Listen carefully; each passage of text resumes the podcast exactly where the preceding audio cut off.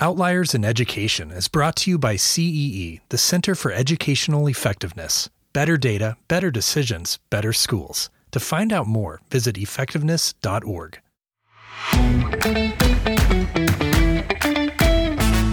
When something is important to us, we all like to be heard. That's especially true for students. Today, we'll explore the value of student voice. I'm Eric Price, and this is Outliers in Education. That's what we're all about, in letting our kids be successful. If you want to achieve something, then surround yourself with the people you want to become. Because kids are kids in small districts, rural districts, urban, kids are kids. Hey, folks, welcome back to episode number two of Outliers in Education. We're picking them up and laying them down. I'm Eric Price here with my co host, Eric Bowles. Bowles, how are you doing today? In a word, stellar, EP. You can't get better than that. Well, we've got an amazing guest with us here today to help us explore student voice. But before we get there, I want to back up and just tell you a little bit about Outliers in Education. The Center for Educational Effectiveness is here to help districts and schools improve student learning through access and just having better data, and that helps schools make better decisions. The CEE led a multi year study in Washington State schools called the Outlier Study, and that study identified 38 schools that were excelling far beyond schools with similar demographics. Bowles, can you fill us in a little bit about that study? Yeah, thanks for that intro. I would love to be able to talk about the study a little bit. First of all, 38 schools is an incredibly small number. We have 2,200 schools approximately in Washington state.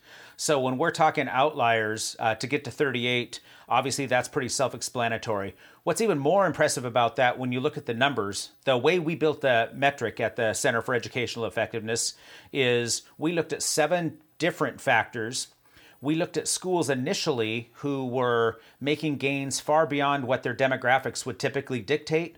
Uh, and we're talking about Black African American students, Latino students, uh, students of poverty, uh, and Native American or Alaskan students. So they had to be well above what we would have expected from schools like those schools in the state.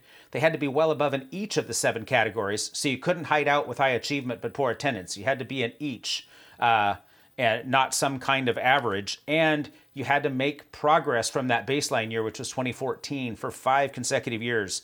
So when we talk about outlier schools, uh, the numbers and the way we set those numbers up really back it up. Then our goal was to get out and really start talking to people in schools. We wanted to interview superintendents in small districts, principals and their administrative teams. Uh, we most importantly, perhaps, uh, teacher teams, student teams, parent teams to really get a sense for what made these communities unique. And that's what we're here to talk about today. Well, one of the main goals here at Outliers in Education is to share with you some of those things that this study has uncovered to introduce you to the school leaders, the teachers, the students, and the families who have been a part of producing these amazing results. And we've got one of those outliers in education with us here today. And we couldn't be more pleased than to welcome Ron Hartley of Franklin Pierce High School in Tacoma, Washington. Ron has been the principal at Franklin Pierce for six years. He's been recognized for his work surrounding equity, diversity, and inclusion, and a school wide commitment at Franklin Pierce to dismantle racism and other systems of oppression and inequality. A big part of that journey has been the result of Ron and his leadership team's approach to student voice. And that's what we're here to talk about today.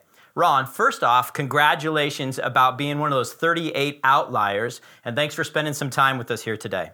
Thank you both. Appreciate it. Well, let's just dive right in. Can you tell us just a little bit of background about Franklin Pierce? Franklin Pierce High School um, is a comprehensive high school, grades 9 through 12, about 1,200 students. Uh, we sit in Tacoma, but really we're un- unincorporated Pierce County, uh, and we're a separate school district uh, from Tacoma Public Schools. We're Franklin Pierce School District. Uh, we have about 60% students of color, and we're also at about 60% uh, low income. Right on. So now I'm going to get into a time machine, Ron, and we're going to go back to 2016. So it is November 8th. Donald J. Trump has just been named the next president of the United States. Can you tell us a little bit about that day from your perspective? Absolutely. That's a day I remember well. Uh, one of those days I'll probably remember for the rest of my career. Uh, came into work that day. Uh, the um, election results had just been announced, they'd gone quite public. By early morning, we already had a strong sense that there was a buzz about the school that was different. There was a sort of a frantic energy in the school. Um, by mid morning, we gotten word that on social media there had already been some talk about a student protest at our school, that our students were going to walk out of classrooms in protest of the election. They were not happy with the results. A little while later, I started getting wind that um, there were some other students in the school who were not happy about the idea of a protest, and they were supportive of the election results. As the day went on, and we, uh, as an administrative team, started figuring out, okay, what what is our response going to be? I started getting phone calls from teachers. They had gotten wind, and they said, "What do I do if students walk out of my class?" And also from parents in the community who were not happy about the idea of a walkout either. Um, so we inform teachers that uh, they are to keep on teaching, and if students were to walk out of their class, they're not to try to stop anyone or get in the way, confront anyone. Um, but if they could, take a note of who those those folks were, and that the administrative team would be out and about um, monitoring that. Our intent on that day, because we didn't know what it was going to look like, was to go out, make sure everyone was safe and make sure that those students who were still in class learning weren't being disrupted. So that was our intent. Um, sure enough, by the end of the day, uh, we had a walkout. I want to say it was right toward the beginning of period six, right at the end of the day. Uh, it was about 35 or 40 students had walked out of the, their classes, and then they kind of just naturally converged upon the flagpole, which sits in the front of our school. Some of them had some signs, and, and they were quite upset. So I was out there, our administrative team was out there. They did a little bit of walking around, but um, I, I went up to them and just said, hey, you guys, I understand what you're doing. Uh, I'm just here to make sure you're safe. I'm also here to make sure the rest of the learning environment doesn't get disrupted. They were super respectful of that. And so we kind of monitored. Um, shortly thereafter, we had some parents from the community show up and kind of um, standing right near me and next to me, really kind of demanding to know what I was going to do about this uh, walkout for the kids. Um, and I simply responded uh, to the best of my ability at that moment that what I'm going to do right now is make sure that everybody's safe, and then we'll follow up appropriately as as we do as administrators. Ron, did you have a plan in your head at that point? No, the plan was let's not let this whole thing go sideways. I really just did not want the cork to fly off of this thing. I did not know what the intent was. Again, the students, thankfully, were super respectful of everything I asked them to do. Uh, told them they couldn't go through hallways, anything like that. They were super respectful of that. And I kind of just stood back and watched, along with a few parents, as I mentioned, and our, and our other administrators. And then uh, they kind of just stayed there around the flagpole for a bit, and we the, the, clock ticked down toward the end of the day. The final bell rings, and everybody leaves campus. Uh, but now I'm still left with the question of so what now? Uh, we had 40 kids walk out of class. On any normal day, if you walk out of class, that's skipping a class, and um, you would receive, at that time, the standard response was a, was a Friday school, essentially a detention after school on Friday. You'd go into the library, sit quietly, work on some homework, um, and then you'd, you'd head home after about 90 minutes. So that coming Friday, and, and so we decided that's what we were going to do, but that coming Friday was uh, Veterans Day. So we, it bought us a little bit of time. We didn't have school, so it wasn't going to happen until the following Friday. And what I decided we'd do is we'd run two separate Friday schools.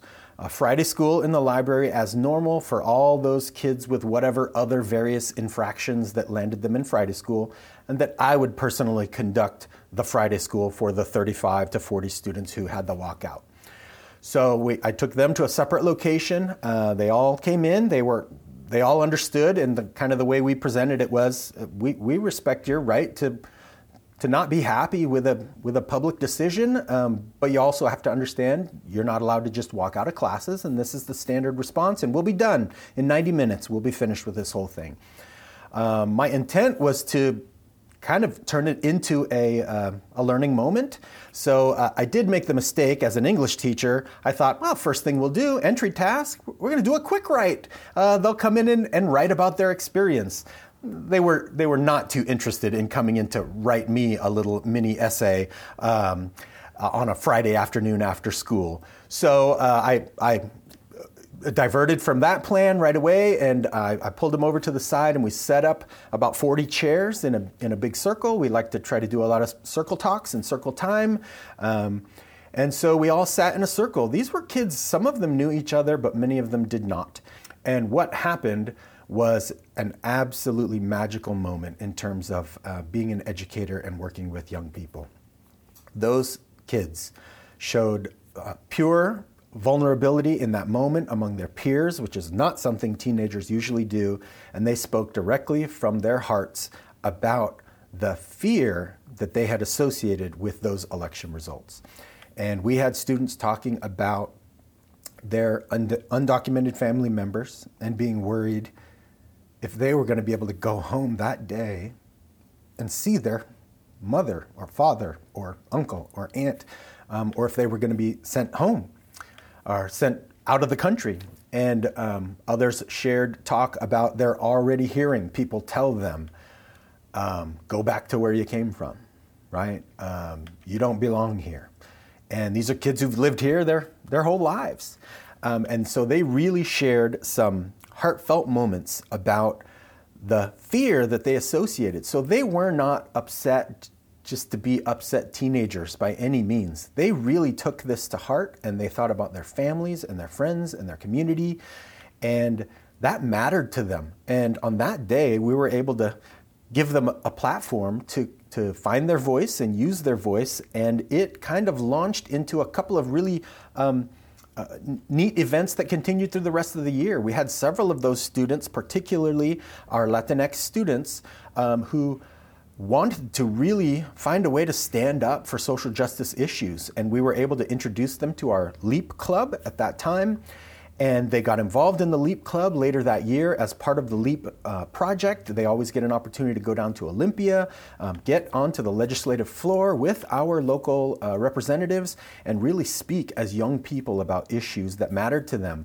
And um, they found a voice and they found legs to stand on and really got themselves involved and found a maybe a, a new passion for themselves in terms of their future endeavors.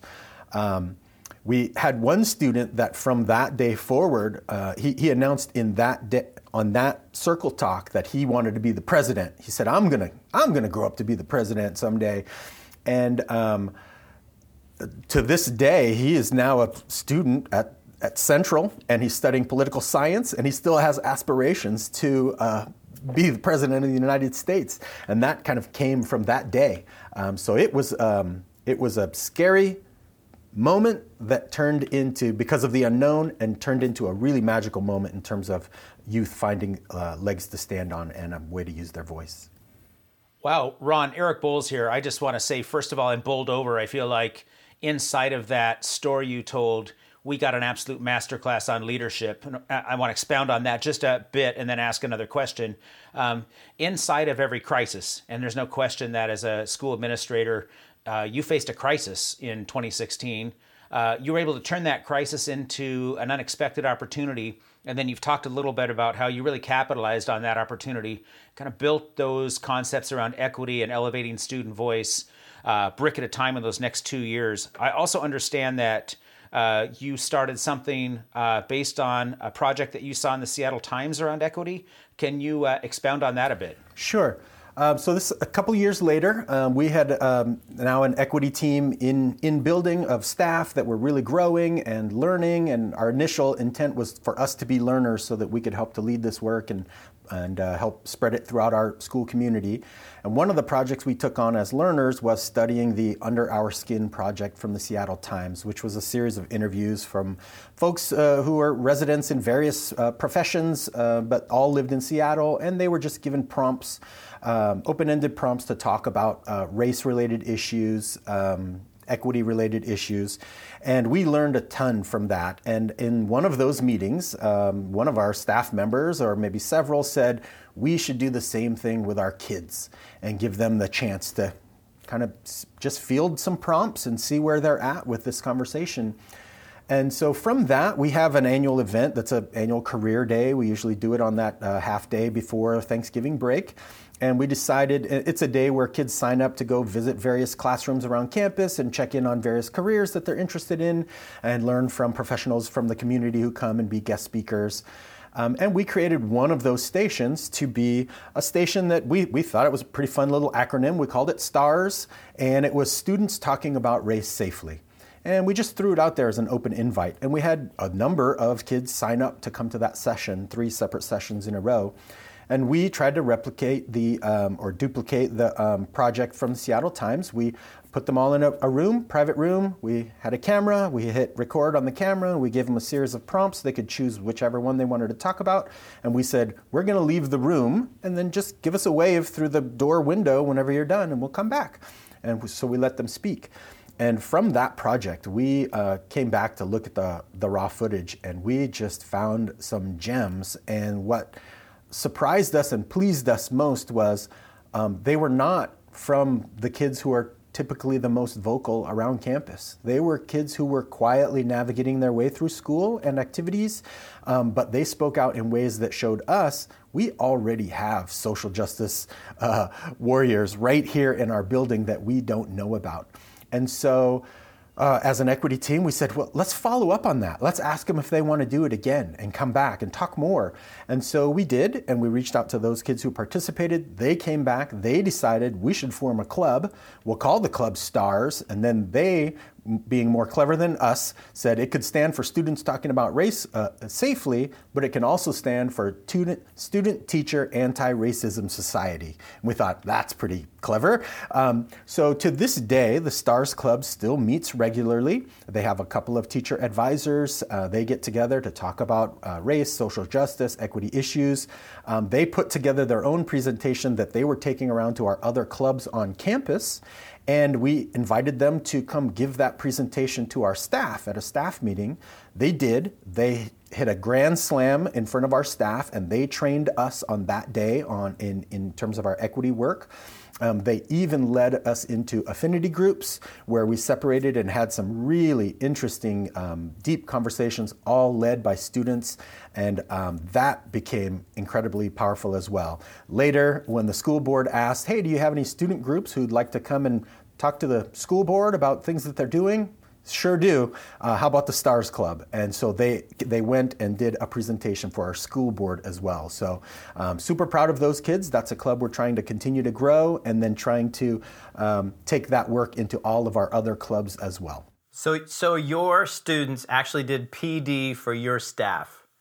Absolutely, and that's um, that's awesome. That I wish that were a normal occurrence for us, and I'd like to build toward that. But that was something new for us, um, and particularly new with the idea of affinity groups as well. But they just hit a grand slam, and you know, um, staff are, of course, you know, we're all here for kids. So when we announced that kids are going to be leading us today, our staff was all was all in and all attentive, and it was it was um, quite magical as well.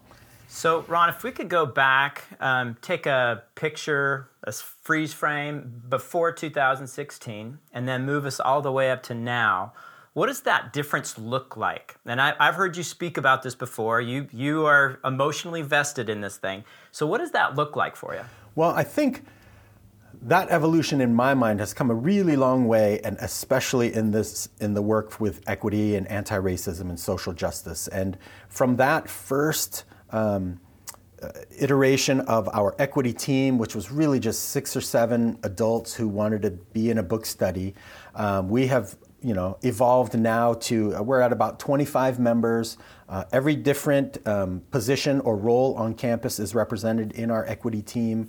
Um, our equity team has led uh, multiple trainings for other staff um, full length podcast studies with our whole staff. Again that's every position. Um, and uh, we are now at, at a place where we're feeling we've got I- enough momentum and enough, uh, we've reached that tipping point where um, we are now inviting um, students and family members to join in in the work in true partnership and help let them help us guide uh, our community work and um, create that community that we're all striving for here. And that's a community where everyone really does feel represented, everyone feels empowered, everyone feels celebrated, um, and we're trying to. Um, you know, eliminate any any feeling of marginalization and really pull pull our whole community into the fold. So we're really excited about that. We also don't know what that's going to look like when we we don't know what kind of feedback we'll get from parents, but we're we're eager to expand the work, and we know that um, it's just uh, that that anxiety is okay, and we're going to work our way through it just like we've done over the last several years. Hey, Ron, and I want to follow up on uh, Eric's last question he asked, which I think was absolutely brilliant, by the way. Um, so, again, kind of thinking that, uh, taking that theme from 2016 to 2020, you've had four years of this work. I, I know you're very modest from our interactions in the past around, you know, you, you're, you're quick to state, uh, gosh, my school's not there. I'm not an expert. We're on this journey. And I think all good leaders would say it exactly the way uh, you say that. But you are on the journey. You're pretty far down the pike on that journey. What advice would you give to an administrator who may be uh, as committed as you were, as it turns out in 2016, wanting to do that work today with the four years of experience that you have under your belt? Yes, I'll, I'll reiterate that. We're still working on it. I'm proud. I'm really proud of what our team has done, but we, we are still working on it just like everybody else. And I think my advice would be um, to, to get into it and you start with those who are ready to run first. And you develop a pace together. You develop that small group. Really um, for us that's the easiest place to start is probably with staff. Uh, we really do have to get a staff momentum going so that uh, all of us can champion this work together. And that took us a while. And we were really respectful of the content in terms of we we need to learn first. We need to learn uh, some history. We need to learn how uh, education has been complicit in a lot of the inequitable outcomes in our in our country. Um, we have to learn as educators it, what role we've already played, and then we have to build that momentum. And as we did, then um, it really starts to set the tone for that school culture that says this is what we're about. And and that's when we can really start championing uh, more student voice more family voice. Um, but knowing that you know when you're talking about undoing systems that have been around for a while it's going to get messy. We're stirring it up a little bit and and it's going to get a little messy and everyone's got to be okay with that. It's uh, to be expected. And if it doesn't happen then maybe maybe we're not stirring up the in the right way, right? So getting folks comfortable with that is really important as well. So Ron, I'm going to back up to a little bit different context. Um, how do you think that student voice can play a role in school improvement efforts? Yeah. Well, I, I, think this is really important, and again, something we, we're committed to, and we want to do better. But it's important for a lot of reasons. Number one, the students, they are our constituents. That's who we're serving, our students and families. So we, we ought to be including them in the conversation, in the work. Um, second, in terms of a you know, sense of belonging and a sense of relationship and a sense of community, uh, we've got to involve all of our you know all the key players in the work. Um, so, uh, in order to build community and have folks feel like they belong, you need to be heard. Um, that's uh, that's in any relationship, whether that's one-on-one or a large group. Uh, I need someone who's going to listen to me um, to know that I can build trust and community and that we're on the same page. I think the the added benefit at the high school level is these kids. Um, they really are at that stage in life where they are finding their voice and um, and finding ways to express themselves and choosing sort of some stances on, on how they feel about these issues. They're paying attention to the world around them and they've, um, they're developing their thoughts. So we got to give them a platform to help them do that. I'm going to ask you to do something now that it might be challenging and it might be impossible, Ron. But if you were going to go to the one thing and think about uh, Billy Crystal City Slickers, the one thing so if you're going to say, hey, here's the one secret to successfully elevating student voice, what would that one thing be? All right, I'm going to try to make it be one thing, but I don't know. I don't know if that's possible, right? So the thought is there are already lots and lots of students who speak up in high school, and that's kind of who they are and where they've been. The one thing for me would be finding all those other voices. Again, the students who are quietly going through the process of high school and becoming young adults. It's finding ways to reach out to them and hear from them and bring their voices to the center so that they know uh, their voice matters just as much as anybody else's voice. Um, they're, they're, always has been a sort of you know little golden circle of a community in a high school, and you know whether they're called the popular crowd or whatever it is. Um, but that's just such a small representation of our community, and there are so many more students that we need to hear from and that we can learn from. So it would be reaching out to those that we that we don't hear from uh, regularly. Well, Ron, I think that was really well said. What does it look like when we elevate that voice for each student who absolutely fits kind of outside of that circle? Just tying back to something else you said earlier on was the student who is impassioned at the protest. You have the essentially restorative circle in the uh, and you get all this great feedback. That student then goes on to college. You didn't say it, but my guess is he may have been a first generation to college student uh, and he believes that he can be the president of the United States. That is, I think, exactly what happens when we elevate the story for each of our students, where otherwise those voices might be marginalized. And I would just like to thank you for sharing these incredible leadership lessons. I feel like we not only learned about student voice, but we got a master class in, in how to lead through a difficult time. Ron, before we go, I've got just one quick question just to say. I'm a, I'm a teacher and I'm listening to this. I've got pom poms out. I'm hearing what you're saying. I think it's right. I might not have a culture that's maybe accepting these same things that you're advocating. What would you say that how do I start? What would be some good steps that would be positive and healthy steps for me as an educator? Oh, the, the two things that come to mind is uh, teachers can do this in their own classroom.